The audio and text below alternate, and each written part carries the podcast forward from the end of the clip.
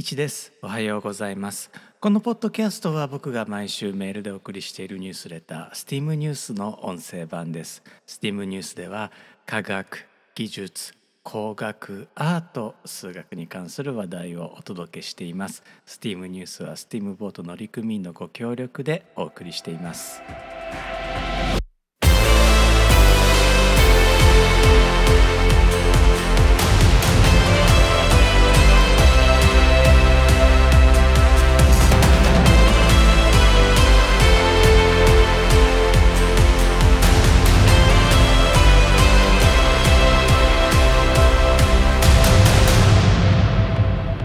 改めまして1です。このエピソードは2023年7月28日に収録しています。このエピソードではあ STEAM ニュース第140号から X に関する話題をお届けしたいと思います。なぜ X なのかというと今週 Twitter が X に改名したからですね、えー、Twitter 公式アカウントも @Twitter から @X に変わりました。X のロゴこちらもですね数学記号でもある、ブラックボードボールド X をそのまま使うようなんです。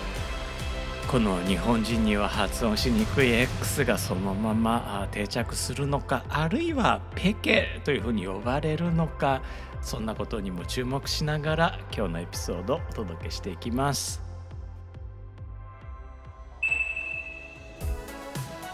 アルファベット X の起源は古代ギリシャ語の文字「解」だと言われています。この「解」の文字なのですが見た目はですねアルファベットの X とほぼ同じでまあ日本語で言えばペケポンの形ですね。この「解」の文字なのですがギリシャ語の単語の中では空の音今の英語で言えば K や CH の音に相当するというか、まあ、そういう位置づけで使われていました。古代ギリシャ語で技術値を意味するテクネの空の音ですね。テクネは英語のテクノロジーの語源でもあります。なおテクネのラテン語訳がアルスでこちらが英語のアートの語源になっています、まあ、つまりテクノロジーとアートは語源をたどると、まあ、同じ概念から出発していたということになるわけですね。さて古代ギリシャ人はフェニキアから文字を輸入したのですがこの「貝」の文字はギリシャ人の独自の発明のようです。世界史の時間軸で考えると割と最近の発明というふうに言えるんじゃないでしょうか。日本ではペケ印がネガティブな印象を持たれるためなのかあるいは別の理由があったのかこのペケ印 X の形をした文字は作られませんでした。無理に探すとすればカタカナの「目、え、そして締め切り記号の締めの文字が近いでしょうかね、え、締め切りだったり締めサバだったりとかの締めの字ですね、えー、こちらは循環字というふうにも分類されています、えこのカタカナの目にしても締め切りの締めにしてもどちらも直線的な X にならないように直線的なペケポンにならないようにデザインされています。また漢字でも今日のように X の字形は悪い意味で使われています。ハングルにも X のような形は現れませんのでひょっとしたら東アジア文化では X はよろしくない記号なのかもしれません。まあ、そう思ってですね西ヨーロッパの文化も調べてみたんですがあ西ヨーロッパに起源を持つ国際信号機これあの船がですね、えー、旗を上げるんですがこの通信用の旗ですね、えー、上げる時にこのペケ印の旗を上げることがあります。このペケ印は救助を求むというね何かトラブルがあった時に使う旗なのでまあひょっとしたら西洋でもペケ印は何かトラブルを意味する記号なのかもしれないなと思った次第です。試験を採点する時にも西洋では間違いにはペケをつけるんですね。丸はあ、まあ、日本独自のアイコンなのですがあペケは共通ということで、まあ、ひょっとしたら西洋でもペケ悪い意味なのかもしれません。ここら辺はですね近いうちに西ヨーロッパの友人に聞いてみたいと思います。さて、えー、数学では未知の値を表すのによく X の文字を使いますテリー・ムーアという TED スピーカーはですね、え、彼の TED トークなぜ未知数を X で表すのかでなぜアルファベット X が数学の未知数に使われるようになったかを解説しています。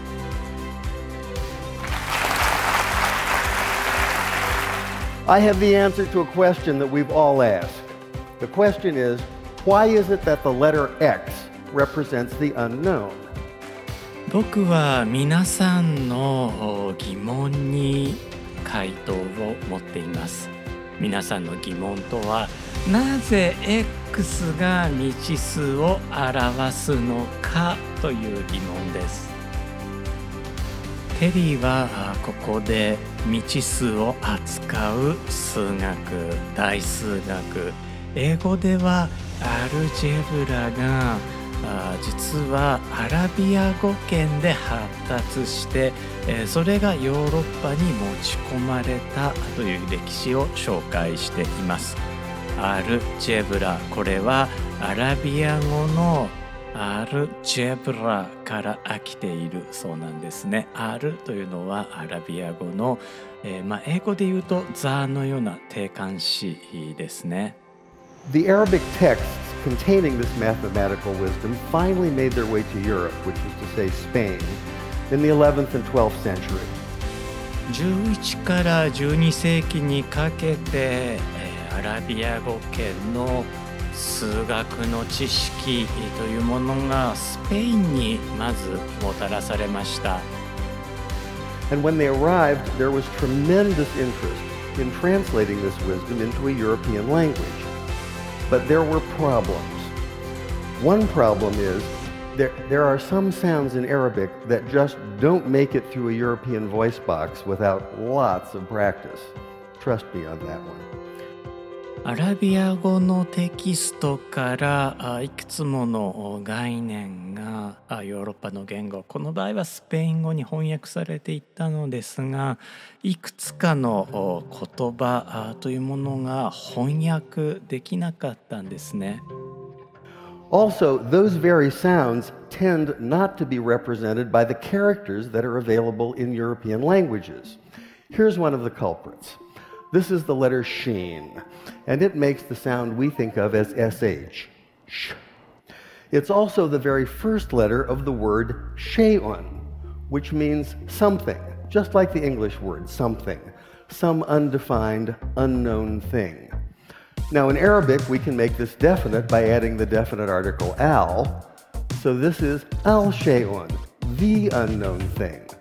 And this is a word that appears throughout early mathematics such as this 10th century derivation of proofs. 特に未知のものを表すアラビア語アルシェイワン英語で言えば The something の頭文字にあたるシーンという文字これがですね、え当時のスペイン語で表現することができなかったんですね。この後テリーはそのためにスペイン語にない文字として古代ギリシャ語から「解」の文字現代の英語の X の文字を借りたのだというふうにトークを続けています。Why is it that X is the unknown? X is the unknown because you can't say sh in Spanish. And I thought that was worth sharing. なぜ X が未知数の記号なのかそれはスペイン語で「シュ」あるいはシーンの発音ができないからだったんです。まあ、というふうに、えー、テリーは締めくくっています。この説は実は異論もあるのですがあ、まあ、一つの有力な説として、えー、考えられています。まあ、とにもかくにもヨーロッパでは未知数を X で表すことになりました。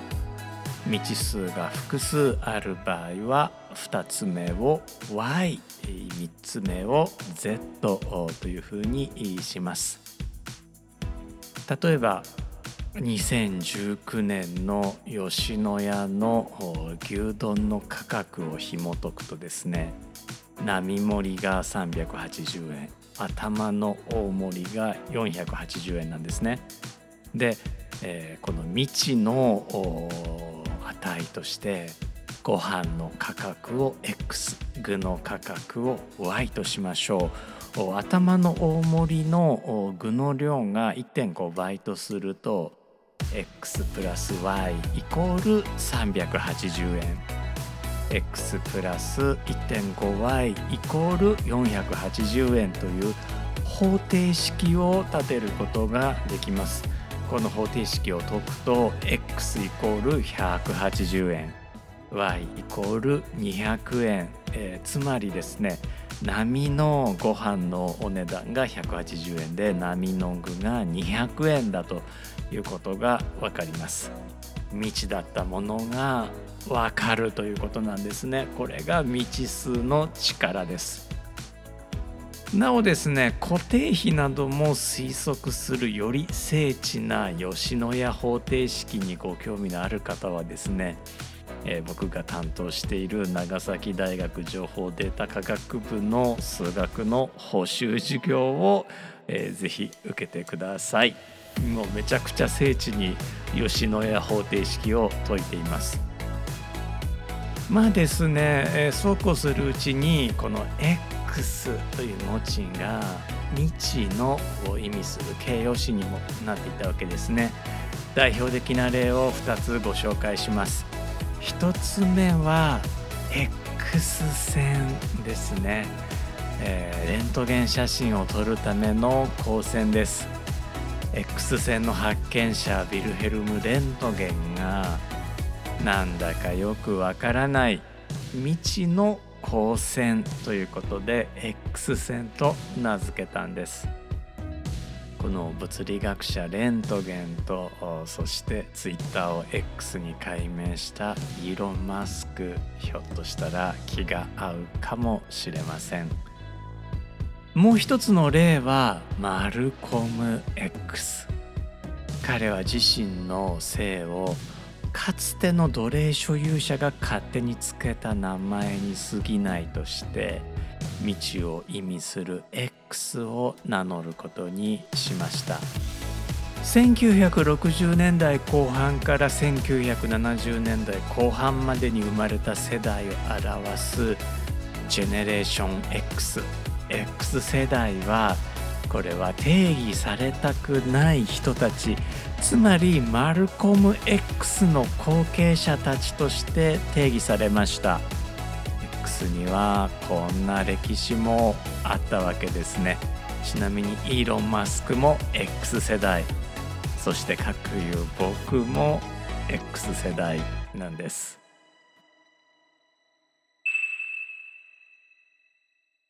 古代ギリシャ人から多くのことを学んだ古代ローマ人ですが数字の書き方は自分たちで発明しました。それがローマ数字で今でも時計の文字盤なんかで見かけることのある書き方です。そのローマ数字では数字の10を X で表します。10を表す記号が X になった理由はよく分かっていないのですがおそらくは数を数える時に使われた記号が由来ではないかと考えられています。数を数えるといっても指折り数えた数ではなくて、えー、壁にこう印を書いていった時の記号なんですね。日本語ではよく正の字を書いていって一画ずつ書いていって正の字ができると5ということになりますよね。ローマの人たちは1234と縦棒を書いていって5番目に V という記号を書いたそうです。で、6番目7番目とまた縦棒を書いていって10番目にはペケと書いたそうなんですね。えこれで X という文字を10という意味に使い始めたのではないかと言われています。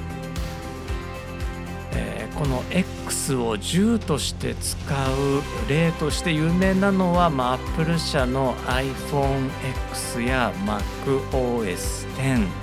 MacOS10 も10を X と書きますからあ、まあ、これがあおそらく英語圏で現在では最も有名なあ X が10の意味を持つという例になるんじゃないかなと思います。最後にですねアルファベット X が単位の記号になりかけた例をご紹介したいと思います。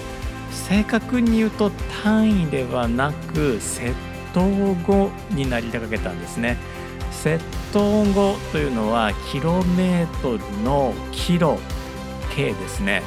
それからメガトンのメガ M ですね。えー、こんな風に、えー、X という文字が使われかけたことがあるんです。10の27乗1の後に0が27個、まあ、途方もなく大きな数字ですね。これ、えー、漢字文化圏では千女という数になりますがこの数値を表す単位として X と書いてゼナと呼ぶ運動がありました。キロというのは1の後に0が3つ。えー、つまり線ですね。メガというのは1の後に0が6つつまり100万の意味です。このずっと先0の後に10が27個並ぶものを X と書いてゼナと呼ぼうという運動がありました。これはですね1の後に0が24個並ぶ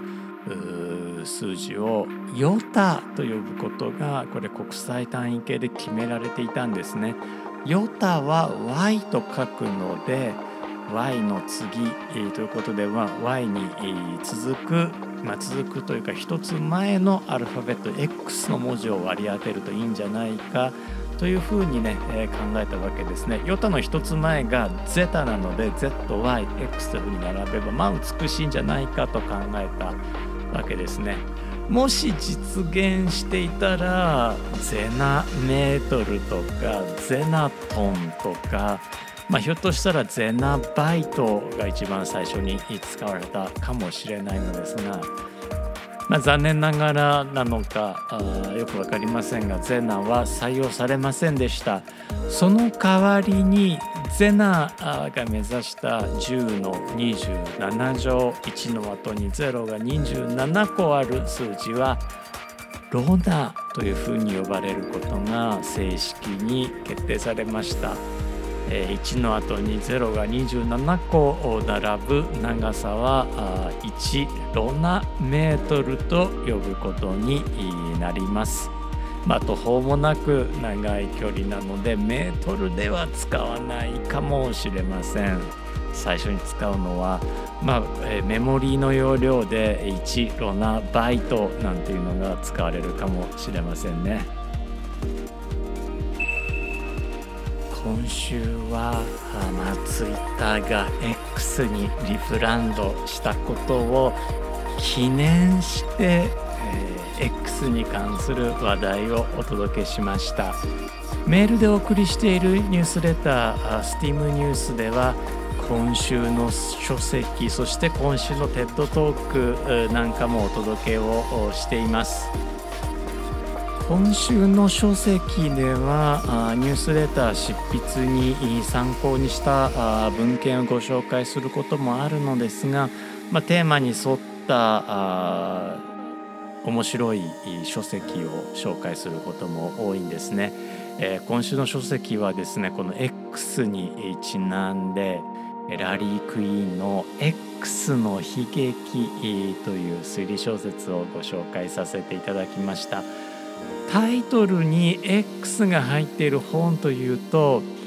あるいはドラマというと容疑者 X の献身であったりとか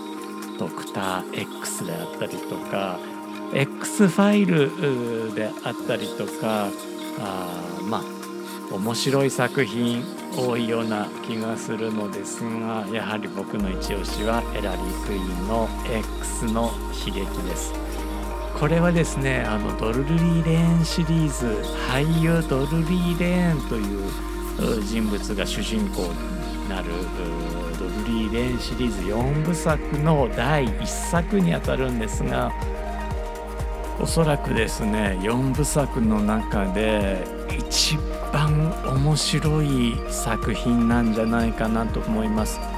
ミステリーの完成度としてはおそらく2作目の Y の悲劇の方が高いと思いますし最も印象に残る作品としては4作目「えー、レン最後の事件」え、というものになると思うんですがやはりですねトータルの小説の完成度としてはこの X の悲劇が一番いいんじゃないかなと思います。4部作全部読むのは大変だよっていう方も X の悲劇だけは読んでも損はないんじゃないかなと思って、えー、ご紹介をさせていただきました今週はですねコペンハーゲンで開催されている国際会議に、えー、バーチャル参加していましてまあ、バーチャル参加なので体は日本というかまあ出島にいるままなんですがあただあ時差だけはですね克服できなくてあまあ、日本時間で日本の業務をして、えー、コペンハーゲン時間で、えー、学会に参加してということで、まあ、通常の1.5倍。もうちょっとかもしれません、えー、ちょっと稼働時間が長くてその分睡眠時間が短くて、えー、という生活を行っています。ニュースレター STEAM ニュースではこういった大学教員の日常についてもお届けをしております。ご興味があればですねぜひ無料登録をしてみてください。今週も最後まで聞いてくださってありがとうございました。あ皆様も素敵な週末をお過ごしください。steam.fm の1でした。ではまた次週お目にかかれることを。